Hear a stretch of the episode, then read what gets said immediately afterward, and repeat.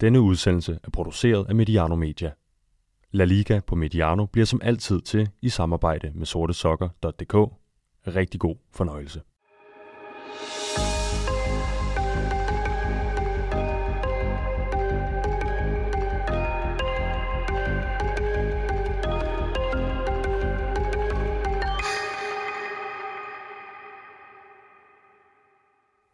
Velkommen til et nyt afsnit i universet, vi har valgt at kalde for Mediano Moneyball. Her handler det udelukkende om strategi, ejerskaber og økonomi, og i dag der er det nok mest første og sidste, vi kommer til at tale om. Dagens afsnit handler nemlig om situationen i FC Barcelona. Det er en udsendelse, I har efterspurgt rigtig meget hen over sommeren, og øh, vi har forsøgt at berøre den rundt omkring.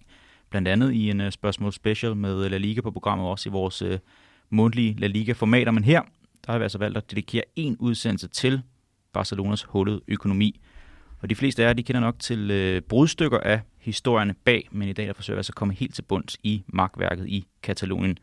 Og til at stå for det her gravearbejde, så har jeg to af landets skarpeste folk på spansk fodbold med mig i studiet i dag. Kommentator og forfatter Morten Lindved og forfatter og bosiddende journalist i Spanien, Nikolaj Lisberg. Jeg starter hos dig, Nikolaj. Vi plejer at have dig med med en øh, sok om iPhone for at skabe den optimale lyd fra dit øh, bopæl på Minorca, men i dag i levende liv i Vandløse. Godt at se dig. Ja, tak. Det lyder næsten helt pervers, når du siger sådan en sok. ja, ja, det, var, det, var ikke, det var ikke meningen. Jeg godt høre det, det der sagde det. Men jo, tak. Hvad skylder man æren? Ja, men det er efterhånden været lidt tid siden, jeg har været øh, hjemme på visit. Jeg tror, jeg var her i, øh, i Danmark sidst i øh, december omkring øh, jul, så det var, det var vel lidt på tide, og så er det også meget rart lige at slippe for de her mange, mange hedebølger, vi efterhånden har haft i det, det spanske. Så det er, de her par 20 grader udenfor, det er, det er ligesom det skal være. Og vi har drevet rovdrift på dig, når du nu er hjemme. Det er din øh, 4. eller 5. optagelse i den her uge, som øh, du får lov til at lave vores øh, lokaler. Vi er glade for at have dig. Øh, Nikolaj, den her situation vedrørende FC Barcelonas økonomi, hvad har den sådan fyldt i den spanske presse hen over det seneste års tid? Har det været hovedhistorien i spansk fodbold?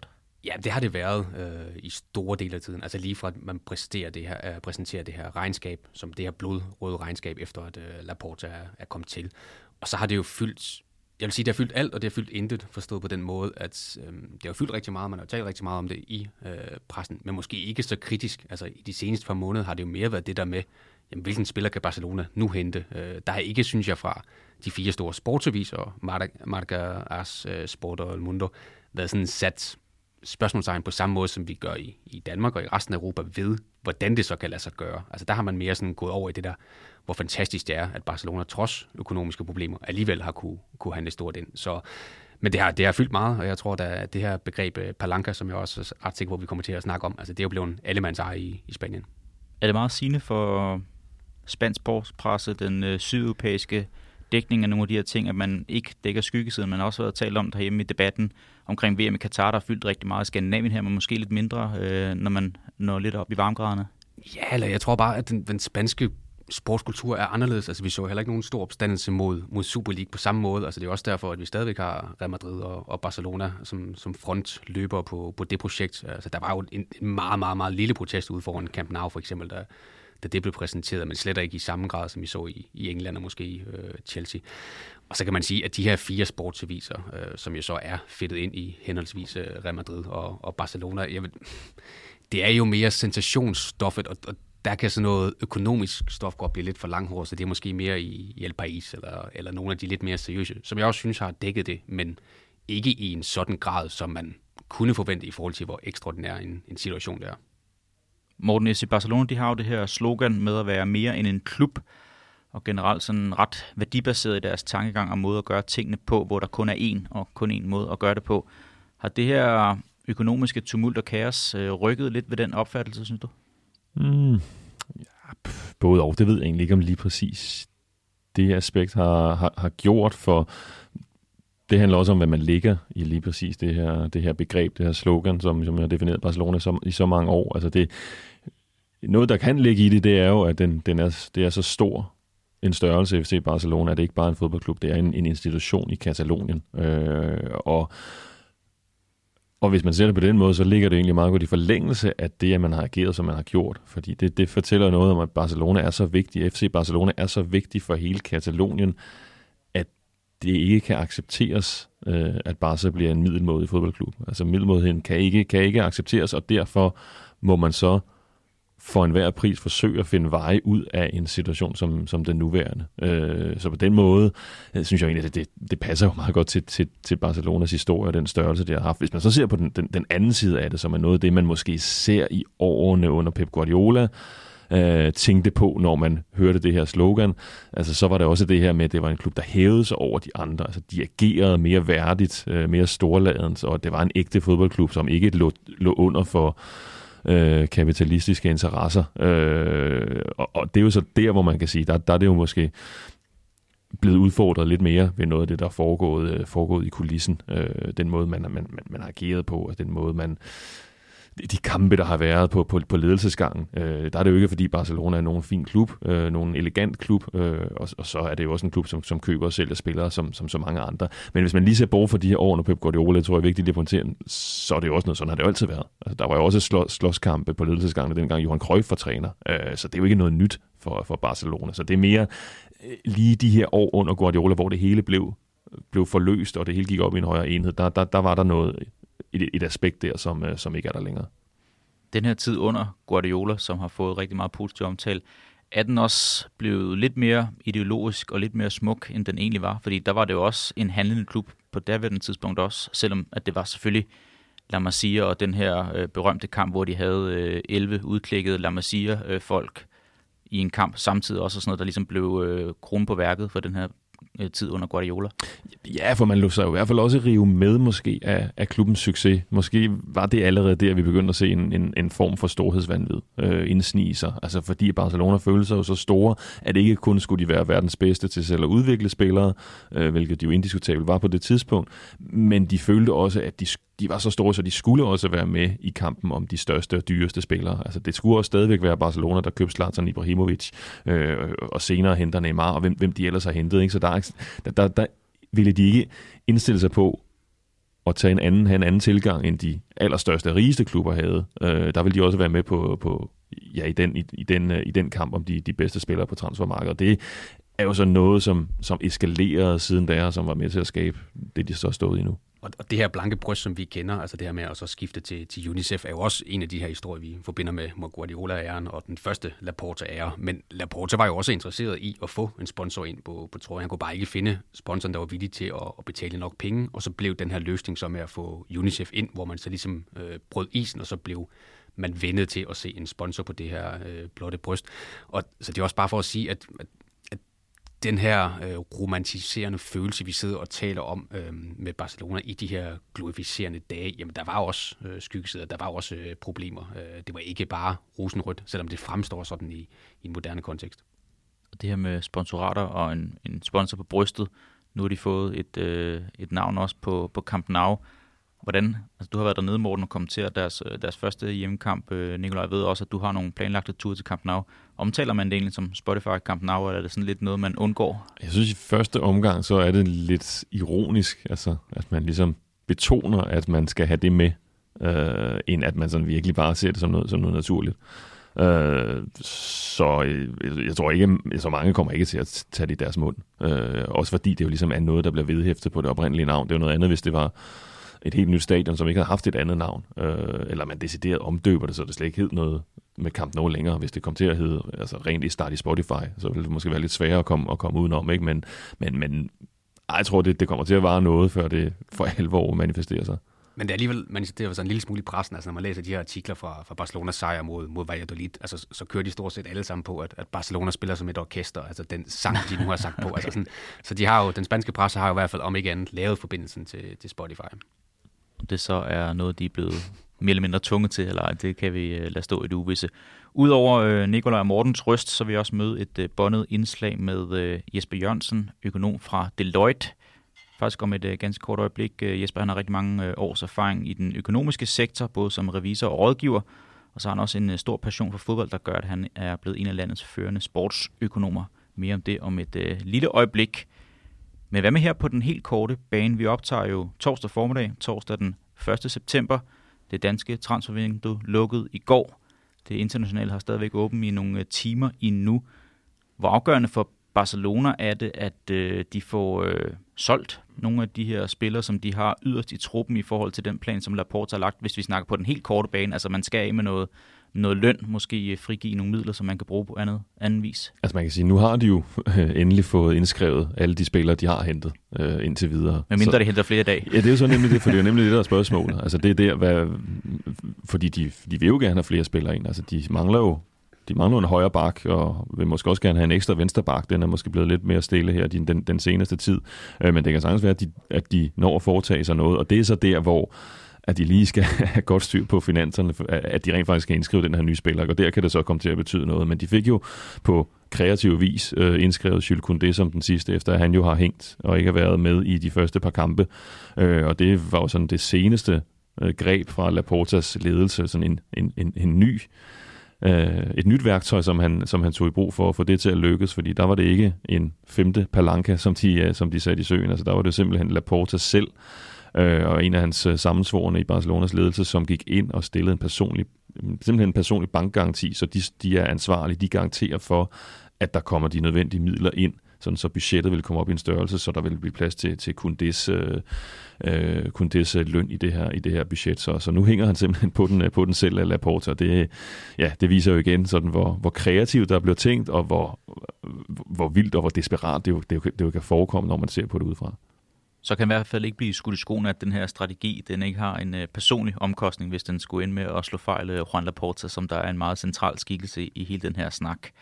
Inden vi hopper videre i programmet, så skylder jeg lige at sige, at det er Sorte Sokker, DK, der er partner på udsendelsen her, ligesom de er med på øh, sæsonerne, når vi både taler om La Liga som her, og italiensk fodbold fra SAG. Og lad os da bare lige nappe et øh, indslag fra Sorte Sokker, inden vi fortsætter snakken om Barcelonas økonomi.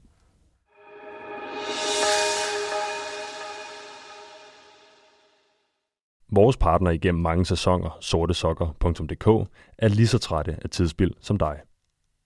Et par gode sokker er en del af hverdagens beklædning, og derfor bruger du også meget tid på at vaske sokkerne. Eller rettere, du bruger meget tid på at sortere og parre sokker efter vask. Slip for dette irriterende tidsspil med ensfarvede sokker. Du smider blot alle dine vaskede sokker i samme skuffe og tager to ud hver morgen. De er alle ens og passer derfor sammen. Nemmere bliver det ikke.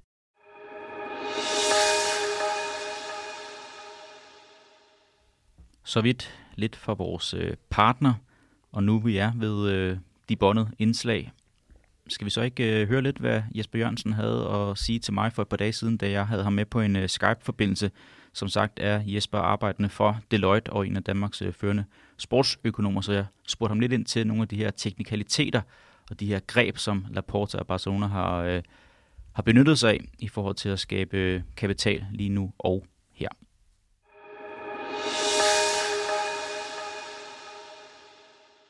Det Barcelona øh, forsøger lige i øjeblikket, det er det, man typisk ser i en virksomhed, der er økonomisk krise, og hvor pengekassen er tom. Øh, man skal simpelthen skaffe nogle penge, og i Barcelona selvfølgelig øh, dels for at have penge, men også for at leve op til de her licensregler, der gælder i, i øh, Spanien.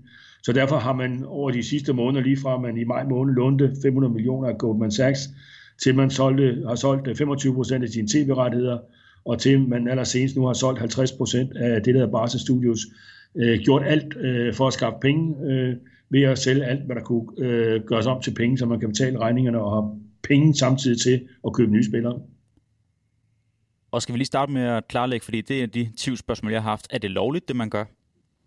Ja, ja, fuldt lovligt. Altså, der er ikke noget øh, ulovligt det her. Det er ovenikøbet været på generalforsamling i Barcelona. De havde en generalforsamling i midten af juni, øh, hvor øh, transaktionen med øh, salg af tv-rettigheder og, og, og hvad hedder det, studios er, er sådan set godkendt, så, så det, er, det er fuldt lovligt, det de gør. Øh, det næste er selvfølgelig, hvordan hænger det sammen med de spanske licensregler. Det skal jeg ikke gøre mig klog på. Det, de lyder mere kompliceret end som så, øh, hvordan de lever op til det. Alle de mellemregninger, der er i det. Øh, men, men det er, det er, øh, det er det alle virksomheder gør, når de er derude, hvor Barcelona er, det er, at øh, alt, hvad der kan omsættes til penge, øh, det bliver omsat til penge. Og hvad er det så, man gerne vil opnå med, med de her greb, som man benytter sig af i øjeblikket? Ja, men det man jo rent faktisk gør, øh, øh lige for inden jeg kommer til den del af det, det er jo, at øh, når man sælger sin tv-rettighed og sælger Barca Studios, så kan man jo sige, at øh, så får man jo fremrykket nogle af de indtægter, man måske får tv-aftalen. Det er jo en 25-årig øh, aftale, man har indgået med det der Six Street. Så øh, øh, man har jo solgt øh, 25 procent i de næste øh, øh 25 års tv-indtægter for at få pengene i kassen nu. så man kan jo sige, at man agerer jo lidt øh, øh, på, på kan man sige, fremtidens bekostning, men, men det, er jo, øh, det er jo det, man er nødt til at gøre, når man har ryggen mod muren. Og det, de selvfølgelig opnår, det er at få penge i kassen, øh, så de kan drive klubben videre, men sidst men ikke mindst, at de kan leve op til de øh, spanske licenskrav omkring, øh, hvor mange løn, øh, lønninger, øh, hvor stor, stort deres lønbudget må være. Og øh, det, der vil være udfordringen, som jeg ser det, det er jo, at øh, Barcelona har vil gerne stadigvæk køre på første klasse, øh, når jeg, og hvad mener jeg med det? Jo, det jeg mener, det er, at man vil gerne stadigvæk købe spillere fra den øverste hylde, øh, og med for eksempel en Lewandowski. Øh, så, så man øh, vil stadigvæk gerne have et, et dyre spiller, øh, færdigflyv, øh, spiller, der er færdigudviklet, og, øh, og dermed kan man sige, jamen, så har man stadigvæk et, et, et meget højt lønbudget. Øhm, og det, det gør, at man er nødt til at skaffe en, en masse penge. Øh, og, og den anden måde, man selvfølgelig prøver, det er sådan, øh, og, og han har sagt, Tryn, de spiller der allerede på kontrakt øh, til at gå ned i løn, og med en Braithwaite til, øh, at han bare skal smude døren. Øh, og han har sagt næsten dem alt om, hvad han har til gode øh, på, øh, kontraktuelt. Jesper, jeg er jo fodboldmand, og jeg har forsøgt at, at læse lidt op på det her, og forsøgt at blive klog på, hvad det er, der foregår. Jeg har også hørt andre økonomer udtale sig om, at Barca også gør det med en forhåbning og måske en øh, forventning om, at, at det marked, de opererer på nu, er lidt anderledes om nogle år, og at øh, det, der er 100 kroner værd nu, formentlig så på sigt om nogle år, er flere øh, penge. Er, er der noget, der berettiger dem til, til den her konklusion? Jamen, jeg, jeg, tror, øh, jeg tror meget vel, det kunne vise sig på det, på det øh, øh med salget af Barca Studios, som sagt, at, at, at de får flere penge ud af det, fordi Altså Barcelona har jo ikke som sådan de øh, kompetencerne til øh, kan man sige, at udvikle øh, øh digitale strategier. Det er helt sikkert, at den samarbejdspartner, eller medaktionær, de nu har fået, er jo øh, utrolig stærk inden for det område. Så øh, jeg er helt sikker på, at øh, Barcelonas brand og en, en stærk spiller inden på det digitale platform, gør jo nok, at, at indtjeningsmulighederne bliver endnu større, end hvis Barcelona selv skulle have drevet det her fremad. Så det, det, er, det er helt sikkert øh, øh et, et, et potentiale, der er i det her. Hvorimod øh, tv-rettigheden, den, altså, det, det, de er, hvad de er. Øh, det, det, det er jo lidt mere hestehandel øh, gående fremad. Øh, så, så øh, men øh, det digitale, det tror jeg, det kunne meget vel vise at være en rigtig, rigtig god øh, handel, man har lavet øh, om, lad os sige, 5-10 år. Hvis man sådan øh, fiktivt holder to papirer op, hvor der en er forbundet med, med risicien omkring det her, og den anden det er gevinsten for en af regnbuen, hvad, hvad kommer der så til at stå på de her to papirer? Jamen, øh, man kan jo sige, at øh, det, det, der for mig er Barcelonas store udfordring, det er jo, at hvis det her det ikke lykkes, øh, rent faktisk, og der tænker, jeg, der tænker jeg mere på, at øh, det Barcelona øh, prøver, det er sådan, måske at lave et spring, der faktisk godt kan være lidt svært, øh, med at, og, og, kan man sige, øh, hvad hedder det, øh, købe en, en række øh, veletablerede spillere og, og, og håbe så på, at det hele virker i morgen. Øh, jeg har et par gange i relation til Barcelona brugt eksempel med øh, Tiger Woods, da han for mange år siden ville ændre sit golfslag, øh, hvor han simpelthen i en periode spillede, øh, hvor han forsøgte at ændre sig spille som øh, spille dårligt, fordi det, det, var, det var ikke bare sådan lige at ændre. Øh, og det, jeg kan frygte, det er heller ikke bare lige at ændre øh, Barcelonas hold fra den ene dag til den anden. Så at de måske kan risikere at få øh, et, et større sportsligt dyk, der øh, kan øh, gøre, at, øh, at øh, der bliver han har sagt, endnu mere ballade og, omkring klubben, og økonomien ikke bedres. Så de i løbet af nogle få år står lidt i den samme katpil igen, og så er det svært at finde vej tilbage, øh, uden han har sagt, at, at, at dykke en gang, og øh, ligesom Tiger Woods, og så måske starte lidt forfra med at øh, i langt højere grad at bruge øh, spillere, man har udviklet selv. Og gevinsten? Jamen gevinsten, hvis det lykkes, øh, øh, jamen så kan man sige, hvis Barcelona kommer tilbage øh, på det niveau, der hedder øh, den største klub omsætningsmæssigt i, i verden, øh, og så sørger for, at, at bundlinjen passer også, og når de sportsresultater, de havde for nogle 10 år siden med øh, Champions League-finaler og så videre, jamen så, så er der absolut øh, mange penge for ind og regnbuen. Hvad med dine økonomiske briller? Hvad fortæller det dig så, at en klub og et brand som FC Barcelona og fodbolden generelt, at de er så risikovillige til at lave den her manøvre? Fortæller det dig noget sådan om, om, om fodbolden og sporten generelt? Ej, jeg tror lige først omgang vil jeg nok holde mig til Barcelona og sige, at, øh, at øh, for det første det er resultatet af, af mange års elendig ledelse. Det er vist det pæneste, man kan sige om det. Øh, og så vil jeg sige, at nuværende ledelse, altså øh, rent de, de øh, økonomiske øh, rationaler, de, altså, der har de nok ikke rigtig noget andet valg. Øh, man, det, man kan, kan sætte spørgsmål til, til, og det er der andre, der er bedre til at, at, at svare på, det er, om man det sportslige vej øh, rundt, er, er, er, det, er det rigtige, man gør, øh, når man skal binde det sammen med økonomien. For det, det, det, er, det er faktisk det, hvor jeg frygter, det kan gå galt. Øh, selvom jeg ikke håber det, fordi øh, fodbolden kan jo ikke undvære et brand som Barcelona.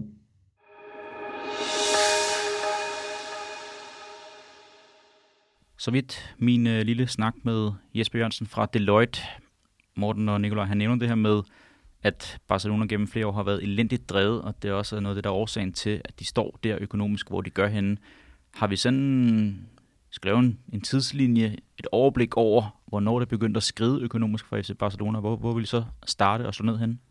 Jamen, altså man kan, man kan sige, at det åbenlyse punkt, eller det er jo i hvert fald, da sådan hele omverdenen bliver bevidst om det, det er der i starten af januar øh, 2021, da de præsenterer regnskab, og det står klart, at de skylder 1,2 milliarder euro. Øh, det er blodrøde regnskab. Men inden det har der jo været nogle, nogle nedslags... Øh, øh, nogle nedslagspunkter.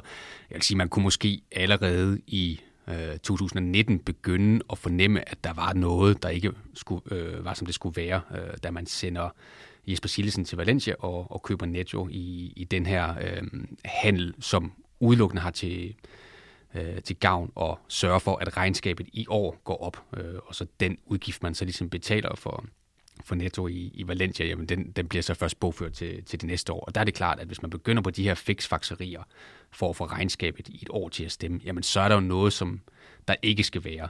Men så det er i og for sig samme manøvre, som man gjorde med Pjanic og præcis, Arthur året præcis, efter. som man gjorde med, øh, Der har fået noget lidt mere omtale end øh, den her med Ja, fordi på det her tidspunkt er der ikke så meget fokus på det, og det er jo også, jeg tror det er 14 dage senere, jamen så henter man øh, Antoine Griezmann for, hvad ved jeg, 120-125 millioner euro, og så er der jo ikke nogen, der stiller spørgsmålstegn ved, ved den her mindre øh, handel. Men der var vi jo inde i et, i et nyt regnskabsår, der var vi kommet ind i, i juli måned.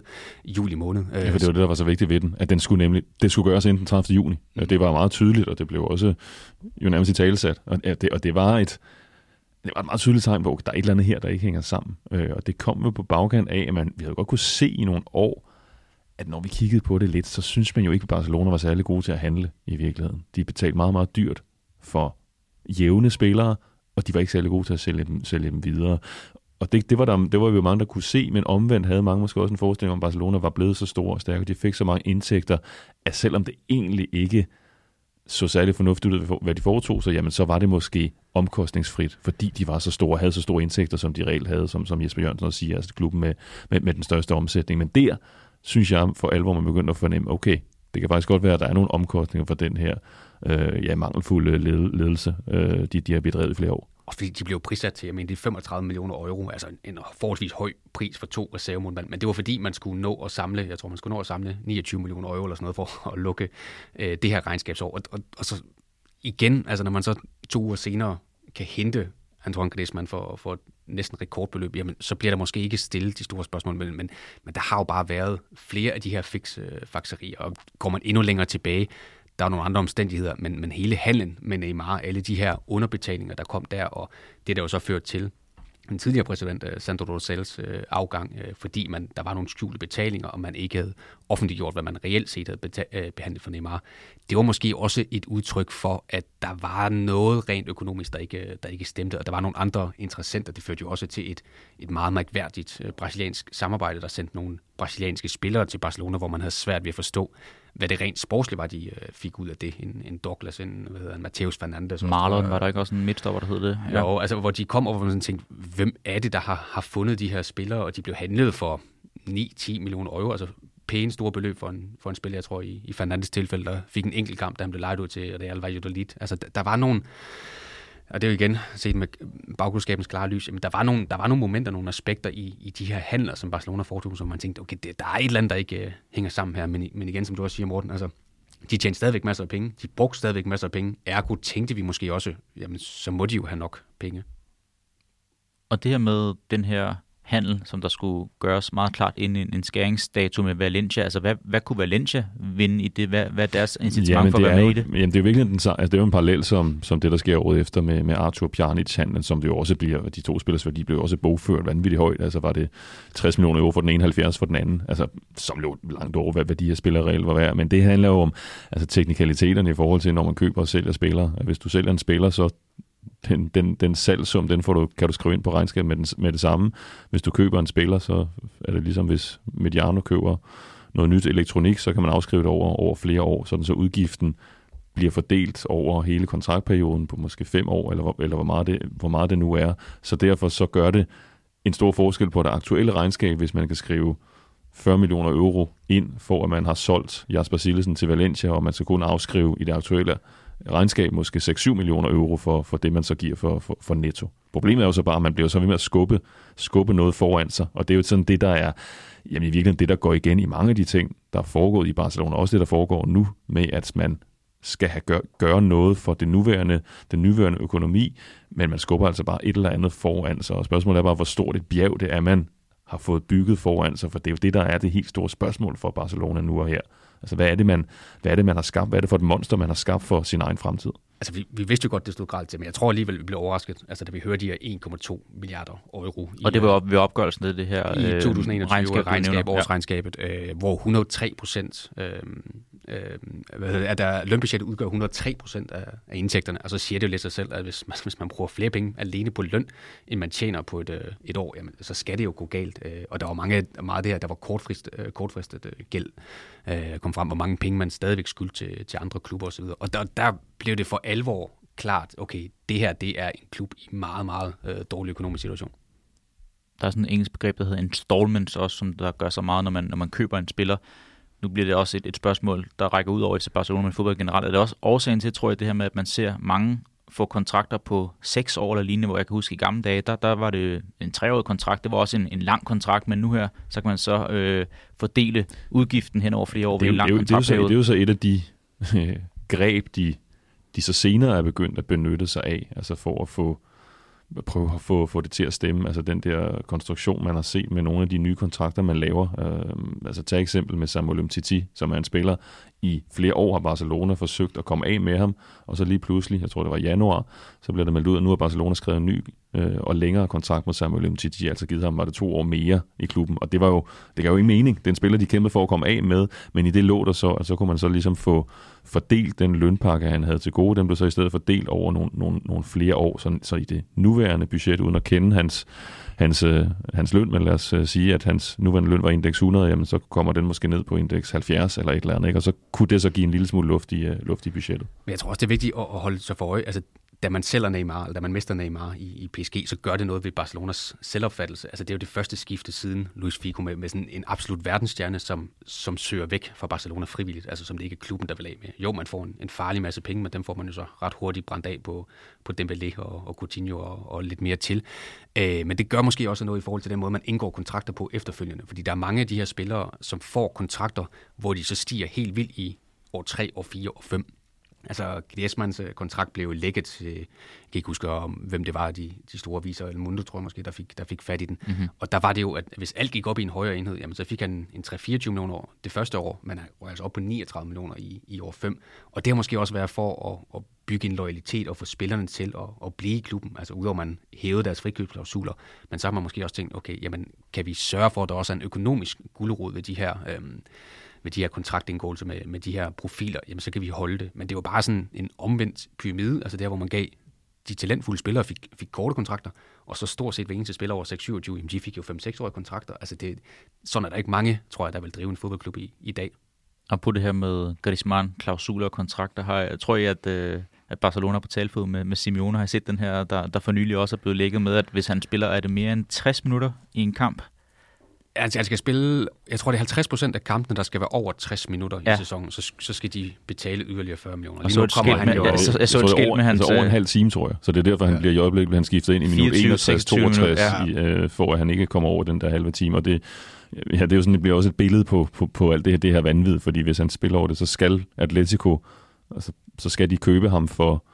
Øh, er det 40 millioner euro, 40 millioner til, euro, til, til sommer efter ja. den her sæson. Hvis ikke han gør det, så skal de ikke gøre det. Så hænger Barcelona på ham igen. Og som du lige har beskrevet, Nikolaj, så er det, så er det jo meget, de så skal betale. Ikke? Så derfor så håber Atletico så på, at de kan få lavet en, at det, det, den aftale bliver annulleret, så de i stedet laver en frivillig handel, som så bliver mindre end 40 millioner euro. Så kan det måske være noget, der, der gavner alle parter. Vi har allerede nævnt et navn som Juan Laporta, du nævnte også Sandro Rosell, også en tidligere øh, præsident i FC Barcelona. Kan vi pege på nogen og sige, hvem bærer skylden for, øh, op på det her med, med præsidentvalg, der har været hen over nogle, nogle år i FC Barcelona også, og har fyldt en masse. Altså, hvem bærer primært skylden for, for at de står i den her situation, de gør?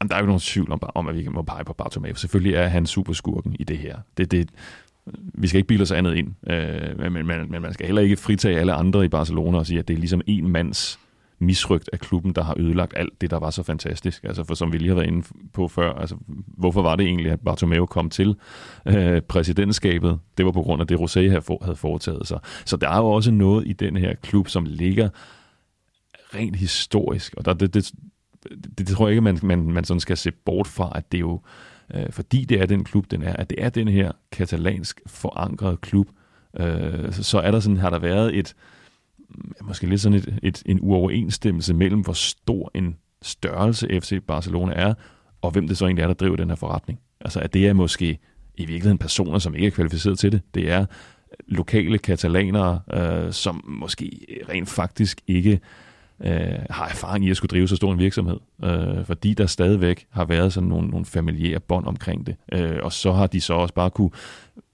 kunne se tilbage på, at Barcelona jo altid har været præget af den her uro, og altid har været præget af kreative løsninger. Altså det er jo ikke første gang, at klubben står med nogle økonomiske øh, udfordringer. Tag det en gang, da, for mange år siden, da, da, da Nunez kommer til at, at overtage klubben i, ja, hvad er vi tilbage i slutningen af 70'erne. Altså han kommer også ind og kan se en gæld på næsten 1 milliard pesetas, som det hed dengang. Det var, var så heldigvis ikke, ikke euro, men det var stadigvæk... Ikke lige så meget som nu. det var stadigvæk noget, som i den tid var en alvorlig gæld. Ikke? Og, og der var det også sådan, at han måtte øh, finde ud af, finde nogle kreative løsninger. Hvordan skal jeg få løst det her? Og det han så stillede sig op og gjorde på generalforsamlingen, det var, at han bad alle klubbens medlemmer om, at det de skulle betale for at komme på Camp Nou, der skulle de sådan lige skubbe betaling et år frem i tiden, sådan så klubben fik nogle penge i kassen. Øh, og det virker jo også desperat, men han fik, jeg tror det var 95 procent, der ligesom sagde, okay, det gør vi selvfølgelig, fordi at vi er også del af Barcelona, vi er også ansvarlige for, at den her klub kommer videre, og et år senere så øh, sagde langt størstedelen også, at de behøvede ikke få de der penge tilbage, som de reelt havde lånt klubben. Øh, så, så på den, det ligger lidt i, i den her klubs sjæl, den klubs historie, at,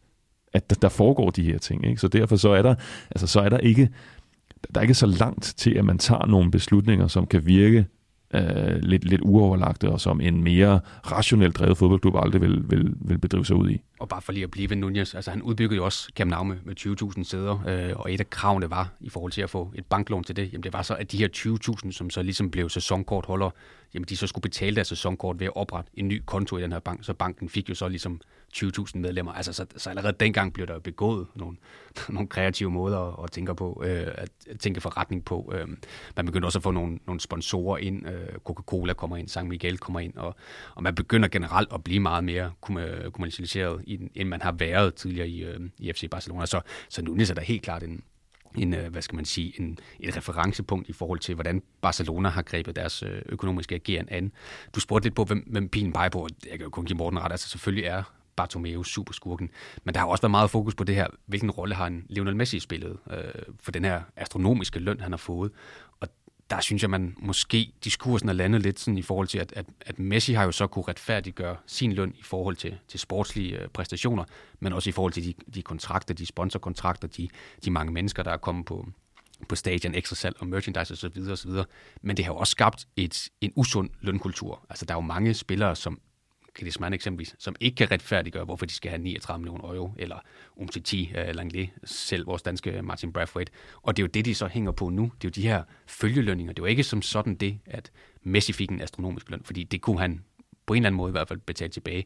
Men det, at han blev ved med at ja, stort set indgå en kontrakt hver eneste år og blive ved med at stige i løn, jamen det gjorde jo, at, at der blev skabt en, en lønstruktur, hvor man til sidst ikke kunne være med, og hvorfor man jo så endte på de der 103 procent af, af indtægterne det er meget sjovt det her med Messis rolle i det, at siger, at, at hans løn har også aflet, at andre også vil have løn. Jeg kan huske, øh, jeg følger også med i NBA og basket der.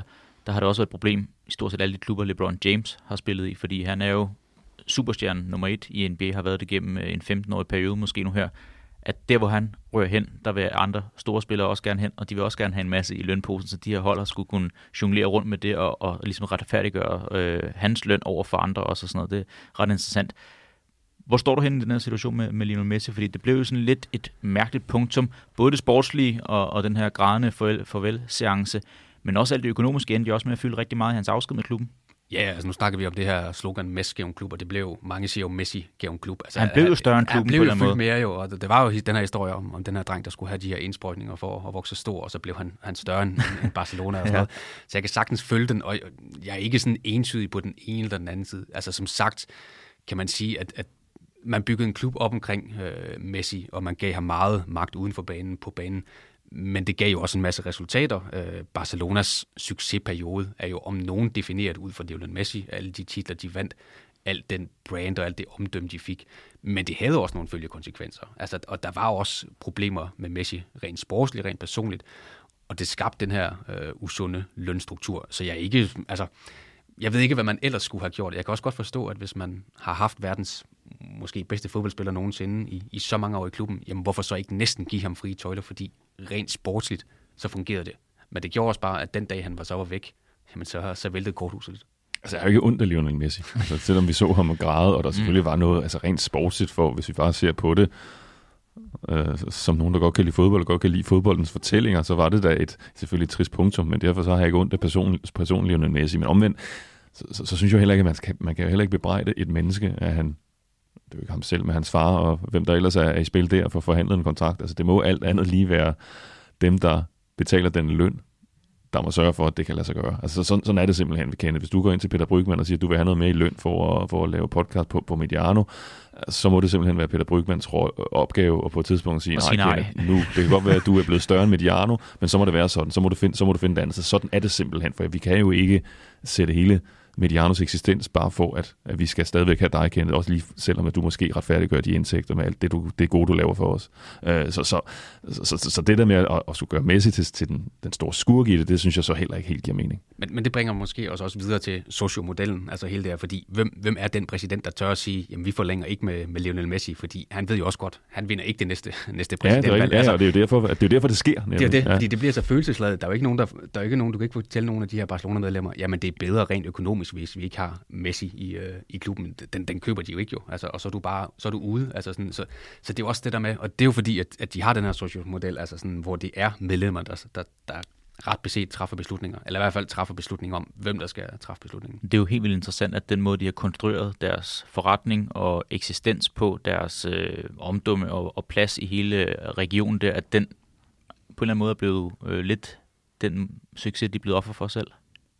Jamen det er det jo. Det er jo både det er jo både en styrke og en svaghed. Altså det, det er jo selvfølgelig noget, der giver klubben en, en, en, en, særlig, en, en særlig tyngde, men, men omvendt, så giver det også så, så giver det også nogle, nogle, nogle begrænsninger, fordi at det bliver et, et politisk spil, øh, og at det måske også især altså i sådan en klub som Barcelona, også med den historie, der har været, at man har været altså, vant til, altså det er ikke, det, det er ikke fornuften, der altid taler, når det er de her øh, mennesker, de skal gå ind og stemme. Altså hvis, når, hvis, hvis vi ser, der kommer sådan den, den fornuftige teknokrat, der kommer ind og forklarer med økonomiske diagrammer om, hvordan han skal rette øh, Barcelonas økonomi op, og at han så forklarer, at det handler blandt andet om, at vi skal stoppe med at købe dyre spillere så ved vi godt, så bliver han, ikke, så bliver han aldrig valgt, fordi det, der er meget, meget få mennesker, der, der vil lade fornuften, øh, fornuften styre, hvem de vil, de vil stemme på. Han, han kom jo næsten den her, altså, eller sidste sæson, altså Victor Font var jo manden, der havde brugt flere år på at lægge en, en økonomisk plan for, hvordan Barcelona skulle komme tilbage, hvordan man skulle undgå at have de her høje udgifter, men så meget firkantet ridset op, jamen, så hang øh, Joan Laporta et, et banner op lige foran, øh, foran Bernabeu med, han glæder sig til at se alle sammen, og så havde han ligesom vundet det. Øh, For han var jo egentlig favoritten i han længere jo, tid, Victor Font. Han kom jo sent ind, Laporta, i den her valgkamp. Det var jo sådan meget, skal jeg stille op, skal jeg ikke stille op? Og så lige pludselig var han der, og så havde han tændt cigaren, og, og, og så blev det meget følelsesladet. Han talte til det rationelle, men så kom øh, alle impulserne ind udefra med Laporta. Ja, og der er det jo bare de her socios, der, der kan vælge, og, og der ved jeg da, at, at mange af de kammerater, jeg har i Spanien også, altså sådan, jamen, de vidste ikke, hvem Victor Font var, fordi det interesserede dem ikke, men de vidste, hvem Laporta var, fordi det var ham med Guardiola, det var ham med Messi, det var ham, der havde sikret den Champions League og tiki-taka og hvad, og hvad har vi.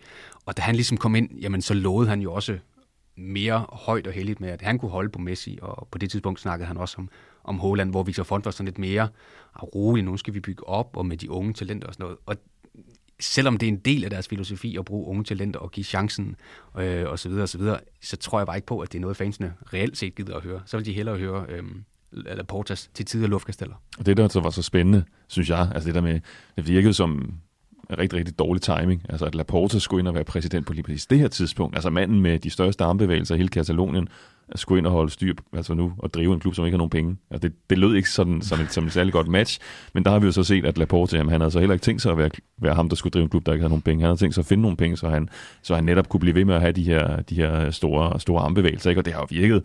Altså kontrasten mellem, mellem virkeligheden og mellem det, som er blevet i talesæt, har jo, har jo virket ekstremt. Altså det der med, at på den ene side, så køber de Ferran Torres i vinter, og, og Laporte slud med ham og siger, nu er vi tilbage, nu er vi igen dem, der, der kæmper om, om de bedste spillere, og på den anden side, så skulle de lige finde en måde, om de egentlig kunne få ham indskrevet i, i truppen på, fordi de var på kanten af det her, det her budget. Det minder om øh, min tid på RUK, hvor man jo var inddelt i de her forskellige huse, hvor der så var nogle øh, af de fornuftige, der blev udvalgt til at varetage øh, husets økonomi, og så kom festudvalget altid banket på, på døren. Det var lidt det, Laporta, når han stod og bankede på døren. Så, og hvor stod du så, ja, jeg, jeg var ikke med i noget af det der. Jeg var bare med til festerne. Øhm, jeg stiller jo Jesper Jørgensen det her spørgsmål, som jeg godt kan grine i dag selv, da jeg hører det igen, om, om det er lovligt, det her, de foretager sig. Men jeg kan da ikke lade være med at tænke, også i forhold til nogle af de flere ting, I fortæller med, med, med Finten, med, med Sillisen og Neto, den her lidt uh, mere kendte historie med Arthur og Pjanic, om det ikke balancerer på en eller anden grænse på det ulovlige, uh, ikke lovlige, altså... Um, Ja, ja, ja, jeg synes, der er sådan lidt, lidt mafia-metoder under det også, på den måde. Det er, jo ikke, det er jo bestemt ikke indtrykket, altså, for det er jo sådan rimelig tydeligt, hvad det er, der, hvad det er, der foregår. Uh, så, så jeg tror ikke, der er, der er den store bekymring. Det er så mange overrasket, fordi man måske ikke helt havde også, også lægemænd, der ikke øh, er som, altså dybt inde i økonomien, at vi på forhånd kunne forestille os de her, de her greb, der kunne, der kunne, blive, øh, der kunne blive taget i brug. Uh, men, men lovligheden der, tror jeg ikke, lige præcis på de her punkter, der har været, været, været nogle problemer med. Det, det, der måske mere har været det store spørgsmål, det er, hvordan ser den spanske ligaforening på det, der er blevet foretaget? Fordi det der, der hvor man har fornemmet her gennem august, at der har været en, jamen, en usikkerhed om, altså var de egentlig i mål? Altså var de nu der, hvor de havde fået budgettet til at møde, så de faktisk kunne indskrive alle de her spillere, eller havde de stadig brug for, for, for flere indtægter? Altså hvordan vil Ligaforeningen se på de her penge, der kommer ind? Vil de bare blive set som naturlig indkomst, eller vil det alligevel trække lidt, i, lidt imod, at det ligesom var fra klubbens egen fremtid, man tog de her penge? Øh, og, det, og det er sådan den, det spørgsmål, der har været, og hvor man godt har kunne fornemme omkring Jules Koundé, at der har måske fra Barcelonas side været en følelse af, at Altså, hvorfor kan de ikke forstå, at vi har pengene? Det kan vi bare se her. Øh, altså, mens Ligaforeningen måske lige har skulle se uh, lidt, lidt stærkere dokumentation for, at, at det rent faktisk hænger sammen. Men Nicolai, bliver det ikke også meget politisk igen? Fordi Ligaforeningen er vel også interesseret i at have Barcelona i sin nogenlunde bedste forfatning, så kunne man forestille sig, at de skulle ind og sanktionere lige pludselig i forhold til nogle af de greb, de har begået? Ja, men det har jo bare ikke rigtig virket sådan, at det har virket lidt som om, at La Liga og Tebas har, har bekæmpet Barcelona. Det er i hvert fald den opfattelse, som de sidder med i, i Barcelona. Og, og til det Morten siger, jamen så var det jo den her, den sidste øh, salg af det her Barca Studios. Jamen havde de reelt set fået de penge, som de offentliggjorde, eller havde de selv taget nogen og puttet ind i den pulje, som så var kommet ind igen, øh, hvis det giver mening. Mm. Og det var jo det, La Liga mente, at, at derfor var de ikke i, i mål. Men jeg kan jo godt forstå, at dit spørgsmål med det her, om det er lovligt, fordi altså, det er jo næsten mere reglen end undtagelsen, at en Barcelona-præsident han ender i fængsel. uh, og vi så også Bartomeu med det her, uh, den her hyre, det her medieselskab, som havde smedet kampagne mod hans politiske modstandere og, og spillere i, i truppen og så videre og så videre. Vi, vi har selv været inde på Bordeaux som, som måtte trække sig og også måtte en tur ind og, og brumme lidt for, for sin involvering i Neymar-sagen. Så så jeg kan sagtens forstå, at, at det siger jo også lidt om, hvad Barcelona er for en klub, og når vi taler galehus, at, at man sidder med det her spørgsmål tilbage, jamen er det lovligt, det det gør? Men, men som du siger, og som vi jo hører alle økonomer sige, jamen det er lovligt, det, det fungerer også i forretningsverdenen, så det, det må vi jo gå ud fra. Men, men der er mange, der, der, der er så mange små detaljer og elementer i det her, som, som jo er som jo er specielt, og nu er jeg selv dernede omkring sæsonpremieren, hvor, hvor de skulle møde Rejo, og hvor det jo først var aften inden premieren, øh, at de jo så fik, havde fået iværksat den her fjerde øh, palanka, altså den, den fjerde øh, økonomiske løftestang, som gjorde, at de kunne få indskrevet fire af de, af de, af de fem nye. Øh, og, og da det så stod klart, jamen hvor var det det her sidste salg af en del af det her Barca Studios. Hvor var det, hvor var, hvem var køberen egentlig? Altså, så var det så, man fandt ud af, at det var så forretningsmanden, der hedder Jaume Rodas, som tidligere har været, været chef for Mediapro, et stort tv-selskab dernede. Og hvad var det nu lige hans egen forhistorie var med Barcelona? Jamen, den var faktisk, at da Laporta blev valgt, kom til magten, der havde han brug for en garanti for, for, for økonomien. Hvem stillede den garanti? Det kom fra Jaume Rodas blandt andre. Så der var også en personlig interesse fra hans side i, at at, at Barca, at det ligesom blev, altså var en, var en rentabel forretning. Ikke? Så der er jo nogle in, forskellige interesser der, der jo tydeligvis er vævet ind i hinanden. Altså at det ikke bare handler om, om Barcelona som klub, men også nogle økonomiske forhold mellem Rodas og, og præsident Laporta. Vi kan vist roligt slå fast med den her snak, vi har haft indtil nu, at Barcelona er en øh, fascinerende klub og øh, et fascinerende, fascinerende fænomen i fodboldverdenen. Så fascinerende, Nicolaj, at du for nylig udgav en bog om FC Barcelona med øh, titlen Barcelonismo. Hvor meget fylder det økonomiske moras, der har været i, i Barcelona i, i den bog?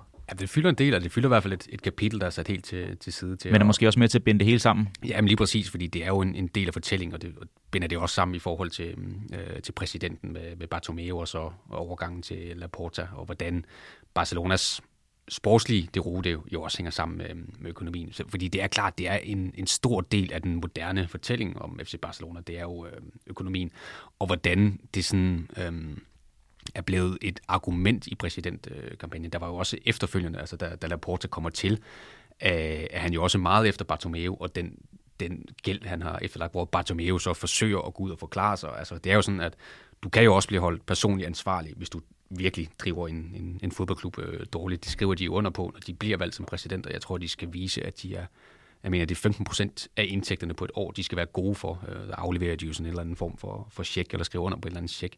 Øh, og det er jo for at gøre sådan, at hvis de øh, forbryder sig mod nogle ting, jamen så kan man øh, gøre dem personligt ansvarlige.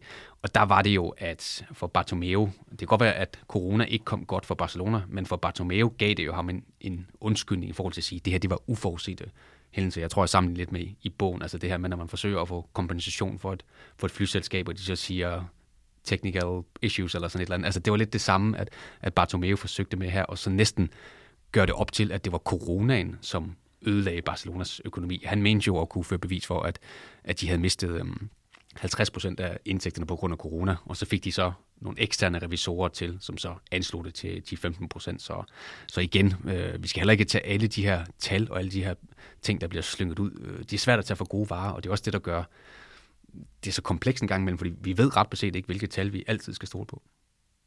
Har vi et indtryk af, hvor stor en rolle coronaen spillede for det her øh, regnskab, som de øh, fremlagde, og om en klub som Barcelona med deres status og statur blev hårdere ramt end, end nogle andre klubber? Ja, det, det, det er der en almen forståelse af. De blev hårdt ramt. Der var mange ting, øh, der, der, der faldt sammen. Altså Barcelona er jo som by, den er jo så ekstremt præget af, af turisme. Du kan vel næsten ikke finde en anden øh, af de store europæiske fodboldbyer, der på den måde øh, har, har turisme som, som, som motor. Øh, og det betyder jo meget for, for indtægterne øh, for, for Barcelona, at der lige pludselig ikke længere kom, kom turister til byen og, og lagde en, en masse penge i, øh, i, i Barcelona. Altså bare hele det her eksempel med, hvad er det Barcelonas museum, der er det mest besøgte museum i hele Katalonien. Altså, så det er jo, det er jo også en forretning for dem. Øh, så på den måde, så, så, så ramte det selvfølgelig en økonomi, der i forvejen var, var sårbar. Altså, de, de mister jo, bliver det anslået, jeg tror det er 134 millioner euro eller sådan noget, i matchday-indtægter i den her periode, hvor, hvor corona er, og indtil man så ligesom kan åbne op for, for fulde huse. Og igen, altså Bartomeu ud at sige, at det er 375 millioner euro, som de mister, hvor man så Laporte argumentere for, at det måske højst er 90 millioner euro. Der er ingen tvivl om, at, at corona er det, der får korthuset til at vælte i, i Barcelona, og det har en, en klar øhm, jeg siger, corona er med til at fremskynde de økonomiske problemer, fordi de var der stadigvæk, og de har også været der uden øh, corona, men så har vi måske talt om dem et par år for nu. Nu blev det hele bare sådan lige, øh, der blev sådan ligesom spulet frem, og så, og så nåede vi lige et, øh, et par år tidligere frem til konklusionen om, at, at Barcelona var, var drevet rigtig, rigtig dårligt rent økonomisk. Og så kommer det også på en eller anden måde til at udstille lidt, at de har, at de har nølet med noget af det, der har været rigtig vigtigt for dem. Altså for eksempel øh, renovering af Camp Nou, øh, som har været et projekt, som har ligget i mange år, men hvor at man har skubbet det lidt foran, så man har mere ligget på det, der lå lige foran, så hvad for en spiller skal vi købe det næste, det næste transfervindue. Øh, og der bliver det sådan lidt udstillet, da coronaen så rammer, jamen så er Real Madrid, som har været i samme situation, de var sådan set i gang, og de var klar til at kunne trykke på den der knap, som gjorde, nu kan vi alligevel ikke have nogen tilskuer på Bernabeu den kommende tid, så lad os skynde os at få sat fuld drøn på det her byggeri, og så bruge det, at vi alligevel kommer til at skulle flytte væk fra Bernabeu, så kan vi lige så godt gøre det på, på, på det her tidspunkt. Ikke? Og der var Barcelona bare ikke noget frem til. Så nu hvor coronaen er overstået, der igen er tilskuere, og i øjeblikket er der jo endda rigtig, rigtig mange tilskuere på Camp Nou, der har der været her i, øh, i sæsonstarten over 80.000 til, til kampene, jamen så til sommer, så kommer der så en ny udfordring, der venter, så må de forlade Camp Nou, når de skal til at, at bygge på det, og så skal de til at spille deres kampe op på Montjuic øh, på, det olympiske, på det olympiske stadion. Og det er jo heller ikke særlig godt for, for, Barcelonas, øh, for Barcelonas økonomi. Der kommer de også til at miste en hel masse indtægter på det, udover selvfølgelig udgifterne i selve, selve det store byggeprojekt. Og hele det her stadionprojekt, altså Espai Barcelona, hvor man også har skulle renovere øh, Blaugrana, man har lavet Johan Cruyff Stadion, man har, man har revet mini-stadion ned, bliver også væsentligt dyrere, end man først har budgetteret med, og man først har fået tilladelse til fra, fra medlemmerne. Der måtte man jo ud igen og lave nye afstemninger og finde en ny måde at, at finansiere gildet på. Altså det skulle oprindeligt, tror jeg, var have kostet 600 millioner euro, og endte med at blive over øh, dobbelt så dyrt. Det er også derfor, at jeg i, i, i bogen der om kapitel, altså kalder det for Apocalypse, øh, Apocalypse Now, altså sådan det der med, at, at det blev jo også det her stadionprojekt, som, som du siger, som man netop blev opmærksom på, okay, der er, nogle, der, er nogle,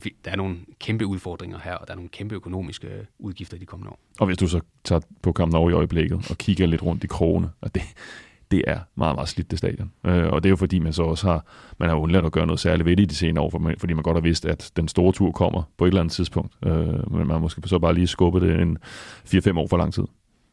Ingen udsendelse om FC Barcelona uden nævnelse af Real Madrid. Altså fortæller det her jeg noget om klubberne og den måde, de griber tingene an på, at Real Madrid så kan bruge pandemien på en eller anden vis til noget positivt, at de altid er et skridt foran lige hvad det angår, og må Barcelona måske så kan noget andet, eller er det? Og, den, den, altså, selvfølgelig kan man sige, at man kan ikke helt, men det bliver lidt et billede på det, synes jeg. Mm. Øh, og der er ingen tvivl om, at Real Madrid er mere professionelt drevet. Øh, selvom den også er medlemsejet, øh, øh, så er der en anden en mere professionel ledelse i den klub. Det, det, det tror jeg godt, man kan tillade sig at sige. Hvis, hvis det fortæller mig noget i forhold til Real Madrid, jamen så er det, at jeg har svært ved at se forskellen på Barcelona og Real Madrid. Jeg har svært ved at se, hvad det er, der adskiller Barcelona fra Real Madrid. Øh, ikke så meget måske i spil på banen, men udenfor. Altså det er jo også Sixth Street, øh, som var inde over Real Madrid og købte Legends og rettighederne til at arrangere de her events på, på Bernabeu.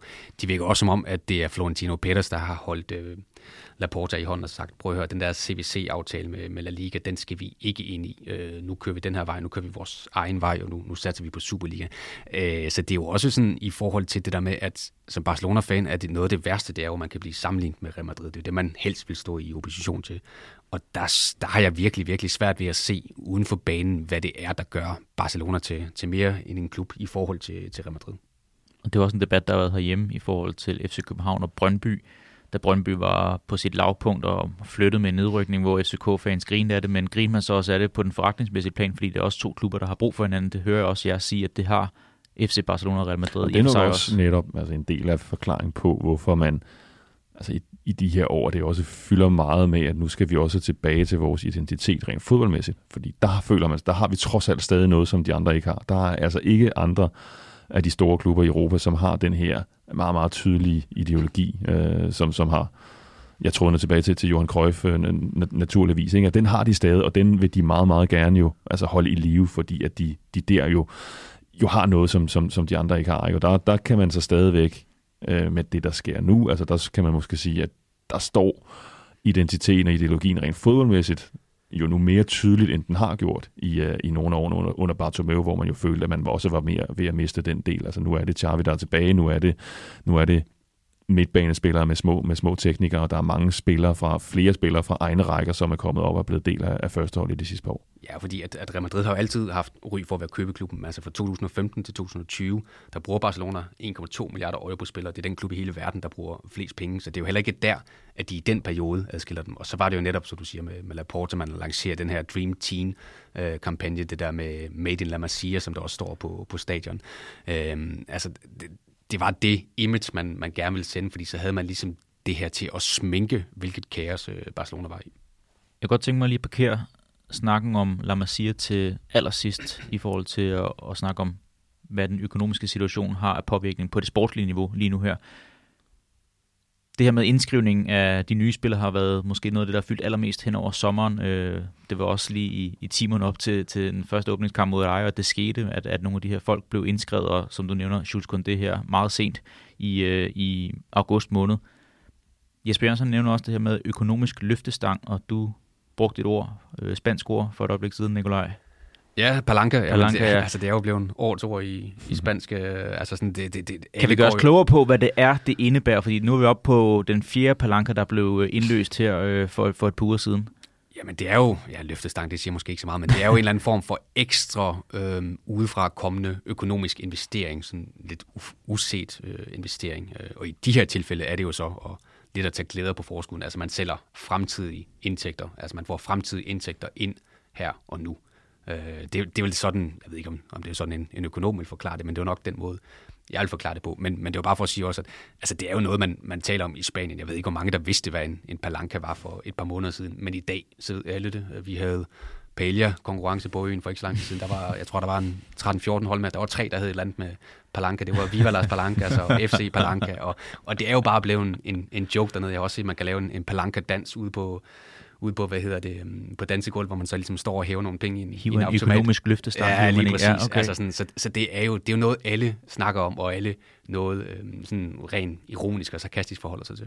Ja, den der med, altså jeg er sikker på, at jeg får en god olivenhøst næste år, så giver man lige nogle penge nu, og så og så håber man så bare på, at det ikke bliver en dårlig høst. Altså, så det er lidt, det, det er jo lidt netop den der ironiske tilgang ikke? Til, til sådan det, det lidt, lidt sindige forhold til, øh, til, ens, øh, til ens økonomi det kom jo også frem, at, at Barcelona havde forsøgt at få penge på forskud for UEFA, eller i hvert fald for UEFA til at stille en, en garanti for, øh, af de her fremtidige øh, indtægter. Øh, men det ville UEFA så ikke, fordi de kunne ligesom ikke rigtig vide, at, at Barcelona vil kvalificere sig til, til næste års Champions League, og det vil også blive noget værre råd, tror jeg, hvis, hvis UEFA skulle ud. Og det er jo der, hvor det, det, der bliver det decideret komisk. Ikke? Ja, altså, det siger altså, lidt om Barcelonas selvopfattelse. Altså, de kunne jo simpelthen ikke forestille sig, at de ikke skulle få indtægter fra Champions League. Altså, så dem, dem kunne de da lige så godt bare bogføre som sikre, som sikre penge, der kom ind i, kom ind i kassen fordi det virkede for dem så urealistisk, at de ikke skulle, øh, skulle komme ud med i den turnering. Det er derfor, vi snakker om Super League, fordi du så tager risicien ud. Altså, du tager jo det, det ekstraordinære ud, altså, fordi så ved du, at, at du kan bogføre de her øh, millioner år efter år det er ret interessant, at, at, at UEFA trods alt siger, at vi kan jo ikke øh, stille som statsgaranti, at de er med i Champions League i alle de her fem det, øh, kommende år. Det var voldsomt, hvis de gjorde det. Fordi de man, man så, at, at de har jo fået indløst øh, nogle af pengene for, for tv-rettighederne for La Liga i, i de kommende sæsoner. Det var en af de her øh, løftestinger, som de har benyttet sig af også og solgt ud af nogle af deres produktionsapparater internt, så man kunne få nogle indtægter ind her nu, frem for i, øh, i nogle år ud i fremtiden. Det her med øh, økonomien i fodbold, jeg, jeg synes jo, at vi sniger os mere og mere hen imod noget med, at hvis man skal være noget med musikken i international fodbold, så bliver du nødt til at spendere. Og sådan har det måske altid været i en eller anden grad, men synes jeg, at det er blevet mere udtalt det her med, at de klubber, der er øverst i fodboldhierarkiet, også er dem, der spenderer mest? Ja, det, det, Altså, det, er jo, det er jo selvfølgelig på grund af de investeringer, der er kommet fra, fra hele regimer, hvor, hvor penge øh, jo ikke er et problem. Det, det, har, jo, det har jo selvfølgelig skubbet, øh, skubbet det hele, øh, og det er jo også det, altså det, det er også det, der er med til at skabe den her situation, hvor Barcelona føler, at de er, at de, de er tvunget til at gøre det. Altså de er, den store frygt er for dem, at de bliver stående på perronen og så ser det der tog, det bare buller afsted, og det kommer længere og længere væk, og så kan det være, at om 5, 6, 7, 8 år, så kan det være, at de ligesom har fået, fået styr på det hele, og så har de faktisk råd til at købe den der billet til at komme med på toget, men så er det bare væk. Altså, så er det for sent, så er de, så er de blevet hægtet af den europæiske top. Øh, og, det, og, det, og, det, er den situation, som de ikke har vil acceptere. Altså, de har ikke de har simpelthen ikke vil acceptere en situation, hvor de går ind og bare skærer ned og siger, nu er det, nu er situationen sådan, sådan som den er, så nu må vi satse på, på Dream Team, fordi det var måske det, man lidt troede, og, man, og det var i hvert fald det, der var meget vigtigt for dem, at der kunne man måske føle, at de trods alt havde nok, der gjorde til, at de ville ikke ryge ud af top 4. De ville stadigvæk være en Champions League-klub, sådan, så de ikke faldt helt derned, hvor, hvor de skulle, øh, hvor de skulle starte, starte, starte længere, længere nede. Men øh, jeg tror klart, den der frygt for en økonomi, der, altså, der udvikler sig så voldsomt, som fodboldøkonomien gør, det gør, at det er meget, meget, det bliver set som måske mere risikabelt at blive stående og lade være med at prøve at investere sig ud i problemerne, end at så gøre alt det her, som Barcelona har foretaget sig. Altså da Laporta kommer til første gang som præsident i 2003, så snakker de jo meget om det der El Circolo Vitoso, altså den, den gode eller den døde cirkel. Og det er også lidt det samme princip, man forsøger at bygge op igen, og så siger man, at man skal sådan lidt du skal bruge penge for at, at tjene penge. Øhm, og det her med, at hvis vi kan få, hvis vi kan købe bedre spillere, jamen så kommer vi til at spille bedre fodbold, vi opnår bedre resultater, så kommer der flere folk på stadion, vi vinder flere titler, og så får vi igen flere penge til at købe endnu bedre spillere. Og det er jo den tankegang, sådan, igen meget, meget forsimplet uh, sat op, som man har forsøgt at føre ud i livet, og som man også gjorde i de succesfulde år under, under Pep Guardiola. Problemet er jo bare med den her, den her cirkel til sidst, jamen så når du jo et punkt, altså hvor du har tjent alle de penge, du, du kan. Altså vi, vi, sagde, eller vi hørte også Jesper Jørgensen sige det her med i forhold til Deloitte og sådan noget, at de var på vej til at blive den første klub, som kunne tjene 1 milliard euro. Det var ligesom det, der virkede som om at være drivkraften i det her våbenkapløb, at så længe vi bare kunne blive med at tjene masser af penge, jamen så gør det egentlig ikke så meget, at vi har store udgifter. Men på et tidspunkt, selv i en fodboldverden, hvor det bare accelererer dag for dag, jamen så når man også bare næsten et, et maksimum i forhold til, hvor meget kan man egentlig tjene på en sæson. Og hvad siger det altså så, når I kigger på det sportslige koblet op med, med det her i baggrund med, med det økonomiske? Hvordan hjælper det Barcelona på den korte bane, det her med? Og så også, hvad, hvad, hvad er snakken i Spanien, øh, Nicolai, når du læser avisen dernede? Hvad, hvad skal Xavi opnå med sit mandskab i de kommende tre sæsoner i forhold til, at, at Laporta han er tilfreds, og han har fået nok øh, ud af, af det? Jamen, de skal vinde titler, og de skal langt i Champions League. De skal jo, de skal jo næsten vinde det inden for de her to-tre år, fordi de spillere, man har købt, nogle af dem har jo også, en, en Lewandowski eksempelvis, er jo ikke en spiller til der først skal slå igennem om en 3-4 år. Det er jo nu her. Altså, det er jo på den korte bane, man, man allerede øh, vil tilbage. Jeg havde jo også troet, da, da Xavi kom til, og man netop øh, hvad skal man sige, brandede det her Dream Team, og der var snak om de her mange unge talenter, eller man siger, at man så havde øh, tålmodighed med, med Xavi. Men, men, men det her Xavi-projekt er jo lige pludselig også blevet spolet et par år frem. Fordi... Ved man, hvor han står hen i det? Ja, det, det, det går jeg da ud fra. Jeg gør, ellers så kan han da bare læse i, i de spanske medier, at, at selvfølgelig er der en forventning om, at øh, Barcelona... Øh, jeg, jeg tror også, at i de spanske medier snakker man om, at de vil være favorit, eller i hvert fald ligeværdige i forhold til, til Real Madrid. Og der var også en, en kæmpe skuffelse, det kan du nok snakke mere om, Morten. Du var på stadion, da de, da de møder og dig jo i den første kamp. Altså, der var jo bygget en enorm øh, gejst op til, til den her kamp, og så, så bliver det sådan lidt 0-0, og så feste lidt ud, inden det så blev, blev godt igen. Men det vidner også bare om, at, at en tredje fjerde, en fjerde plads, en anden plads, det er ikke nok i den her sæson. Altså, der skal, der skal vindes titler. Men der er også, en, som, som, som, som du også siger, der er nemlig nu, altså nu er der en positiv stemning. Altså i byen Barcelona, blandt, blandt klubbens tilhængere. Ikke? Altså der er det mere den der, wow, vi har Robert Lewandowski, se hvor god han er, end at man tænker så meget over, hvordan er det, det lykkes at hente ham. Øh, og folk kommer på stadion. Ja, det gør de. Så, og, og der har været også en meget, meget en, en stærk opbakning, altså stemningen på kampen over til, også til den her Rayo-kamp, men også øh, set hjemme fra tv-skærmen, da de møder Valladolid. Ikke? Altså det er lige nu så er der sådan en tro på, at det her det er faktisk på vej i den rigtige retning øh, rent sportsligt blandt Barcelonas fans. Ikke? Og det er jo den, igen, den der cirka, at få, få hele det der, få hjulene til at køre den rigtige vej øh, igen for Barcelona, som, som er det, det handler om. Nu nævnte jeg for et stykke tid siden med, at vi stadig lige i optagende stund befinder os med et åbent transfervindue. Barcelona har jo stadigvæk nogle folk, blandt andet øh, Martin Braithwaite, som de gerne vil have med, formentlig blevet løst af sit kontrakt måske, mens vi optager nu her på vej til at finde en arbejdsgiver. Men hvordan har det stillet Barcelona øh, på transfermarkedet i forhold til, at andre klubber kan jo godt orientere sig og læse med i aviserne, hvad der foregår der. Det, det stiller vel den ikke, har vel ikke stillet dem i en særlig god øh, position, både med, i forhold til indkøb og, og salg? Nej, det har det ikke. Og det er jo heller ikke rigtig lykkedes med at, at sælge ret meget af det, de gerne vil. Øhm, det, det, det er jo ikke ret mange, mange transferindtægter, de har fået i kassen. Altså hele, hele sommeren har der jo kørt historien om Frankie de Jong, ikke? fordi der havde man en spiller, hvor, hvor der var en reel værdi, man kunne, øh, man kunne få ind man har jo og helt åbenlyst brødre, og skubbe lidt til ham, få ham ud af klubben på en måde, som, som mange ikke finder særlig, særlig stilfuld. Øh, men, men det er jo ikke lykkedes, og så kan man ligesom så samle ham, ham op igen og integrere ham i, i truppen, medmindre der sker noget i, i, i, i sidste øjeblik. Ikke? Men det er jo klart, når de der spillere ser, hvor presset den der, den der klub er, så føler, føler de jo ikke, at de skal byde vanvittigt højt, fordi de måske håber, at de er så desperate, så, så et lidt lavere bud, det kan vi, det kan vi måske uh, slippe afsted med. Men jeg synes alligevel, hvis jeg skal rose Laporta, eller det er jo så måske mere øh, uh, sportsdirektøren, øh, men øh, i forhold til, hvordan de har hentet spillere, altså der har de jo så været gode til, så kan vi snakke om det kønt eller ej, at få spilleren til at lægge pres på sin, sin klub. Vi så det med en Lewandowski, vi så det også med en Kunde i, i Sevilla. Altså der har jeg ikke på samme måde fornemmelsen af, at de har betalt overpris, som de gjorde i kølvandet på, på Neymar, øh, hvor de køber en, en Dembélé for 135 millioner euro, hvor, hvor de jo næsten sad i Dortmund og ikke og, og troede på, at, at der var nogen, der var villige til at smide så stort et, øh, et beløb for en, en mand, der kun har leveret i en, i en enkelt sæson. Coutinho for sig også, ikke? Jo, altså der, der, var, der, der lykkedes det så ikke der i august, og så måtte man vende til, til januar, og så skulle han også bare død og pine øh, hentes til, eller en Griezmann også for den sags skyld i, i Atletico. Altså der føler jeg stadigvæk, at de, de priser, de har betalt, har været mere rimelige, fordi man har fået spillerne til måske at lægge lidt pres på, på sine klubber. Så jeg synes egentlig, at de har handlet fornuftigt nok ind, men jeg er helt enig i, at det der med, at, at de, har, de har ikke solgt, og det, det er jo klart, fordi der sidder en masse spillere. Hvorfor, hvorfor skulle man give, hvad ved jeg, 5 millioner euro for, for Martin Bradford, når han formentlig bare alligevel bliver løst fra sin kontrakt nu her?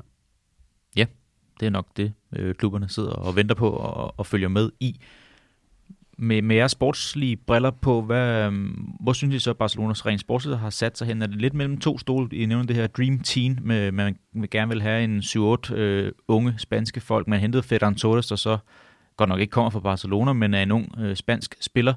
men han er sådan havnet på som fjerde eller femte valg i det her øh, fronthierarki, fordi man har hentet folk som øh, Memphis Depay, Pierre Omeric øh, Aubameyang, der så også er på vej væk igen. Nu her, man hentet nye folk til. Hvor, hvor synes I, det peger hen?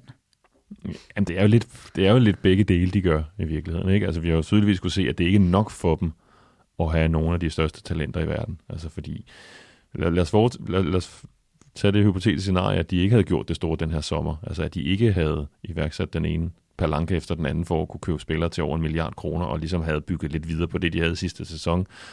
Øh, og så håbet på, at Pedri gik en sæson i møde uden skade, at Ansu Fati kom tilbage. Altså, så der kunne vi jo godt se noget potentiale. Altså, vi så det hold, de havde sidste sæson. De tog altså til Bernabeu og vandt 4-0, og, og vi følte nok, at der var noget undervejs, og at det kan da godt være, at det her kan blive rigtig godt på et, øh, på et tidspunkt for, for, for Barcelona.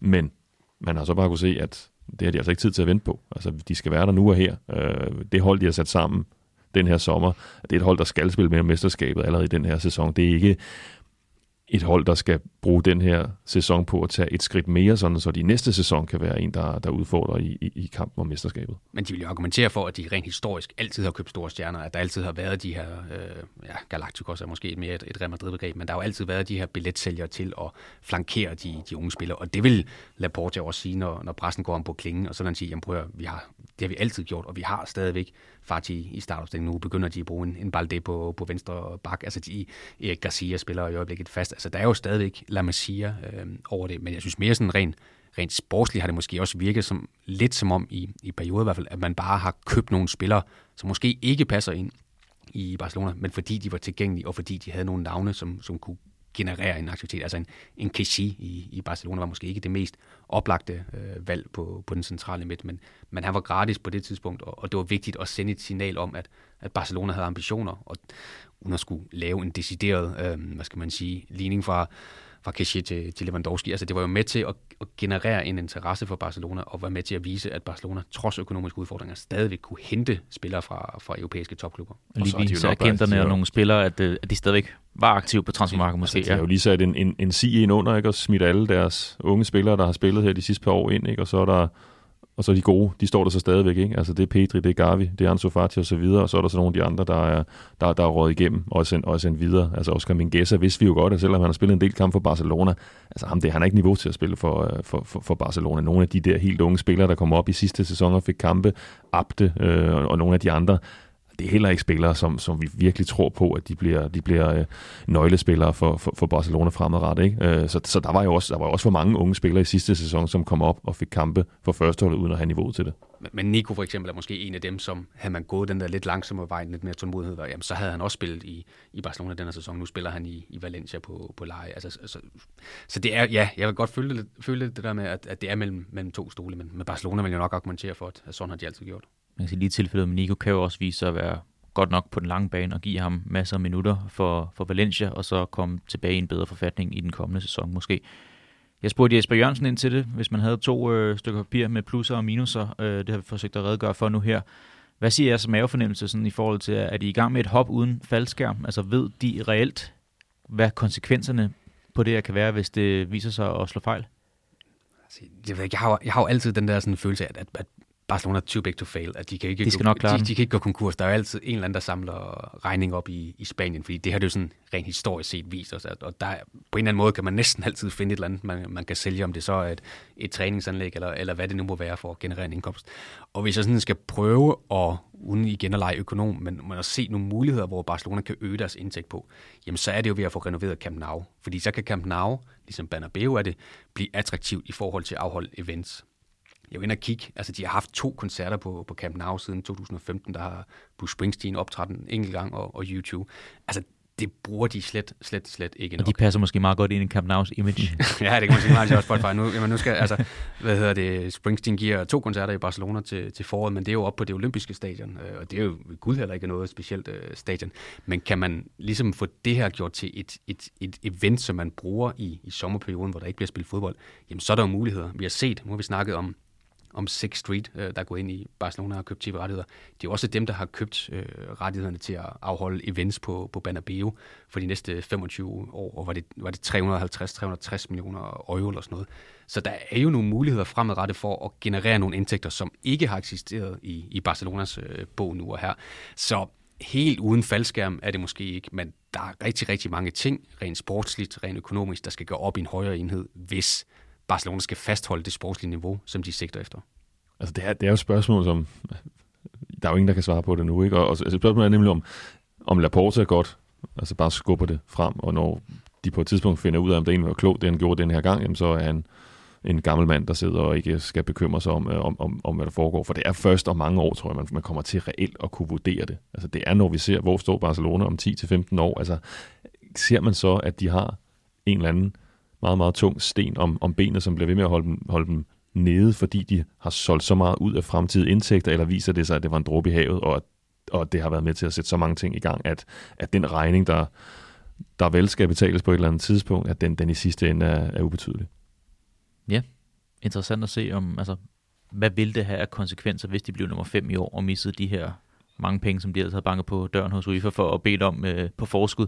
Altså, hvad, hvad, hvad, hvad kunne det skabe af, af kaos i den klub? Det kunne være vildt interessant at se, synes jeg, men øh, må ikke, at de har den sportslige kvalitet til at blive trods alt blandt de, de fire bedste i, Spanien den kommende det, det er nok i hvert fald den, altså det, det, der er godt for dem. Altså det er, de er så stærke. Altså selv i det, de har været igennem, så bliver de altså en ret suveræn nummer to i sidste sæson.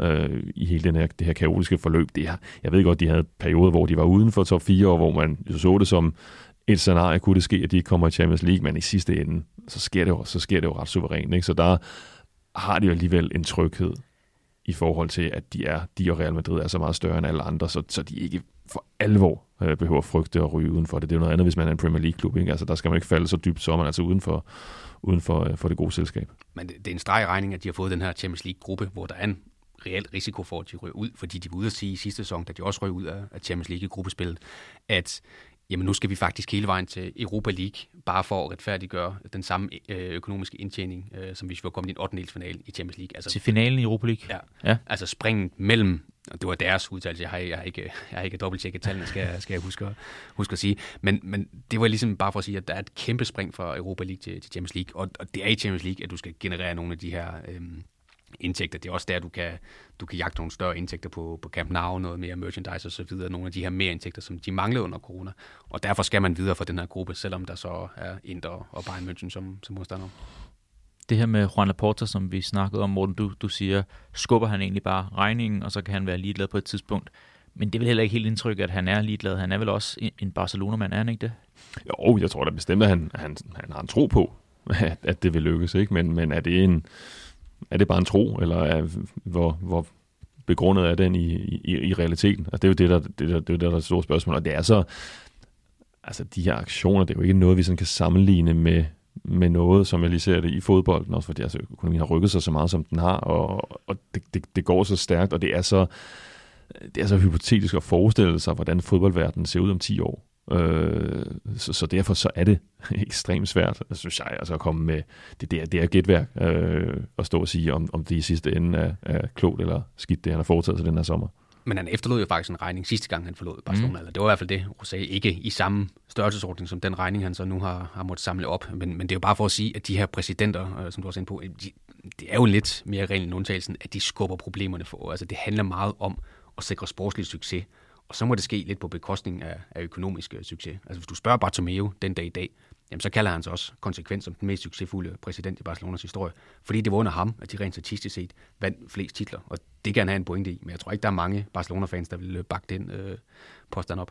Morten, du siger, det er svært at spå om, hvad der sker i fodbolden om, om 10 år. Jeg kan huske, for et år siden omtalte vi også på Mediano, da, da Messi han forlod FC Barcelona, at, at altså, kunne det være en klub, der var i frit fald i, og væk fra fra spotlightet i flere sæsoner. Nu står vi allerede her et år senere og egentlig siger, at nu har de en så slagkraftig trup, at de godt kan friste øh, Real Madrid og tronen nationalt, at de måske også kan gøre noget internationalt igen. Tør I godt at spå om, hvor Barcelona står hen? Står de et bedre eller dårligere sted om, om fem sæsoner? End de gør nu? Ja. Er de igen den der alt overskyggende magtfaktor i international fodbold, der, der, der vinder Champions League hver tredje, fire år igen? Det tror jeg personligt ikke, og det har de jo heller ikke sådan, som sådan været siden ja, sidste, mester, eller sidste Champions League-titel i, i 2015. Fordi der er nogle andre hold, som har nogle øh, andre klubber, som har nogle økonomiske muskler, som Barcelona ikke har. Uanset hvor mange palancas og hvor kreativ han ellers er, Laporta, jamen så kan han ikke konkurrere mod klubber, der har stater i, i ryggen. Øh, så det tror jeg ikke, det er ikke den der alt overskyggende. Men om de lige vinder en Champions League eller to, det, det synes jeg er virkelig, virkelig svært at sige. Altså, det afhænger af så mange øh, faktorer. Men altså, de, de står der rent sportsligt bedre nu, synes jeg, end de gjorde for et år siden. Men hvor de står hen om fem år siden, jeg, jeg har virkelig ingen, jeg har virkelig ingen bud på det, fordi altså, hvor mange fiksfakserier kan de, kan de blive ved med at, at skaffe, fordi der er økonomiske problemer, og det kan Laporta ikke undsige. Altså, det kan godt være, at han mener, at han i første omgang har reddet øh, det FC Barcelona, men, men de er altså først lige begyndt at, at bjerge alle linjer fra, fra et voldsomt styrt. Og hvor meget af isbjerget kan vi se lige nu? Det er også et helt stort spørgsmål. Ja, de skal også fat altså internt. Altså en ting er det her med økonomien, for som, altså, som du siger, Nicolaj, det er jo ikke, vi skal jo ikke have en forventning om, at de vil hjælpe per Lanka, og så er det dem, der skal ligge og konkurrere om de aller, aller dyreste spillere i verden. Altså det, det, det er trods alt ikke realistisk. De, de skal også have noget andet. Altså, de skal også have defineret sig selv helt nedefra. Altså, de skal da klart satse på noget af det, som har været deres styrke før, altså på talentudvikling, på evnen til at, at, at, at, at være rigtig gode til også at skabe nogen af spillerne selv, øh, sådan så det ikke er et helt hold, man skal ud og købe. Så de har den der indre styrke. Altså det, der har været en styrke for Barcelona i deres gode perioder, at de faktisk har et stærkere fundament at stå på, end, øh, end nogle af de her, de her nye klubber. Altså nu så vi det i foråret for Real Madrid, ikke, hvor altså i hvert fald hvis man, hvis man gerne vil se sådan lidt, tolke lidt på det, ikke? altså så se, at de kommer med deres historie og deres Bernabeu-magi og kan så vinde over nogle af de her store, nye, dyre klubber, som rent spillemæssigt faktisk har bedre hold end Real Madrid, også måske spillet bedre. Altså havde de alligevel en, en, en anden styrke i sig øh, som, som klub, ikke? fordi at den har, den har den historie, som, som den har. Ikke? Og det er jo noget af det, som, som også skal være en styrke for Barcelona, hvis de skal kunne konkurrere med Manchester City, PSG og hvem der ellers kommer frem. Altså, vi så i det her sommervindue, at, at en Robert Lewandowski kunne nok godt have valgt andre mere pengestærke klubber, andre klubber, som også var længere henne rent sportsligt, og som var større favorit til at vinde øh, Champions League. Så de har jo stadigvæk et, et brand, de har stadigvæk en historie, der gør dem attraktiv for, for nogle af de største spillere. Men hvor længe kan de blive ved med at have det, hvis der ikke kommer øh, sportslig succes? Altså hvis de ikke begynder at vinde mesterskabet, hvis de ikke begynder at komme videre end en 8. eller kvartfinale i Champions League, jamen kan de så også lokke den næste store spiller om, om to-tre år til, til, Barcelona, øh, til Barcelona. Ja, for det, det, jeg synes faktisk, det er en interessant pointe, det der med, at Lewandowski han faktisk tager til Barcelona på det her tidspunkt, fordi altså med den alder, han har, og skulle komme ned til sådan et genopbygningsprojekt, ikke? Altså, for nogle år siden, så var det helt givet, at de største spillere i verden, de ville til Barcelona eller Real Madrid. Altså Luis Suarez, der var det jo et åbenlyst skift op for ham at tage fra Liverpool til Barcelona. Altså sådan var det jo på det tidspunkt. Men lige nu, så er det det jo ikke. Øh, så det, så det siger nemlig noget, som, som du er inde på, ikke? at den der, der er, tiltrækningskraften er der stadig, men den er godt nok også blevet udfordret i, øh, i, de, i de senere år. Så sådan signalværdien i, at, at Lewandowski kommer til, den har været enormt vigtig for dem. Også selvom der måske var større spørgsmålstegn ved ham, end hvis Kylian Mbappé var ind i Real Madrid. Altså hans niveau kender man også godt, og han er med for fremtiden også, hvor man måske havde lidt større spørgsmålstegn ved, hvilken forfatning var det, at FC Barcelona fik den store Polak i. Men han har jo vist sig øh, som en, plug-and-play-løsning, og også taget noget, noget lederskab allerede nu her. Er der noget, vi mangler at belyse, synes I?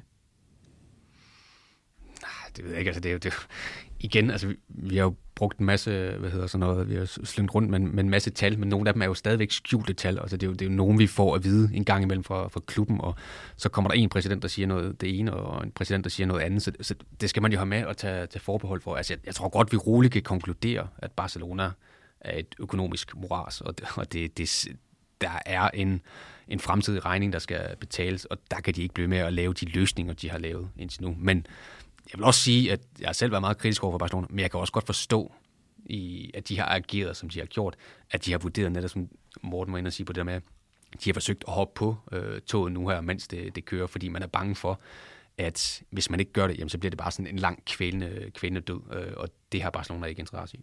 Det er også en af pointene hos Jesper Jørgensen, at man gør det også for at holde sig relevante. Jeg ved, Morten, det var også noget, du har nævnt i nogle af vores øh, foregående La Liga-udsendelser, at øh, Barcelona skal simpelthen holde sig relevant. Du har brugt den her analogi med, med toget, der kører på perronen, at de skal med, inden at den ja, forlader stationen. Både for spillere, ikke, men så også for, altså også for partner. Altså også for, at, at Spotify faktisk tænker, at det er interessant at komme ind og blive en del af Barcelona. Så er det ikke, at så kommer man ind og skal være øh, associeret med en eller anden døende kæmpe, som er noget, et fortidslevn. For det er jo ikke interessant. Altså for, især for sådan en virksomhed, som jo gerne vil være fremsynet og noget af det nye fremtiden, øh, der, der, der står i det. Ikke? Så, så, så det, er, det er jo det, det hele tiden handler om. Altså at gøre sig til, at gøre sig lækker og gøre sig relevant for alle, der måtte være interesseret i at være del af en af de største fodboldklubber i verden. Godt. Lad det være punktum for den her udgave af Mediano. Moneyball. Jeg kan også lige tease for, at vi øh, først på ugen udgav en øh, La Liga-udsendelse, også hvor vi berører Barcelonas sæsonstart, og de har jo et ret interessant opgør i weekenden, hvor de møder Sevilla på udbanen generelt en stor fodbolddag i det spanske lørdag, så der kan man roligt sætte sig foran fjernsynsskærm og følge med der. Nikolaj Lisberg, tak fordi du har lyst til at være med. Også i øh, vandløse nu, og ikke med på en telefon. Uden sok den her gang, så ja, ja tak skal du have. Ah, har du ikke det på? på fødderne, på men fødderne, ikke på telefonen.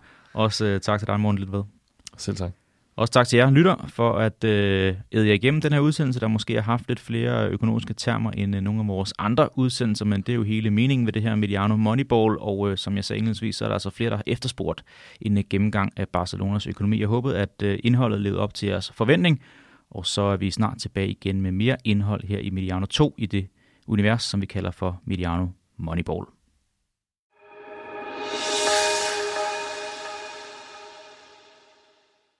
Udsendelsen, du lige har hørt, var produceret af Mediano Media. La Liga på Mediano bliver som altid til i samarbejde med sortesokker.dk. Husk koden MEDIANO og få 20% rabat på dit næste køb. Tak fordi du lyttede med.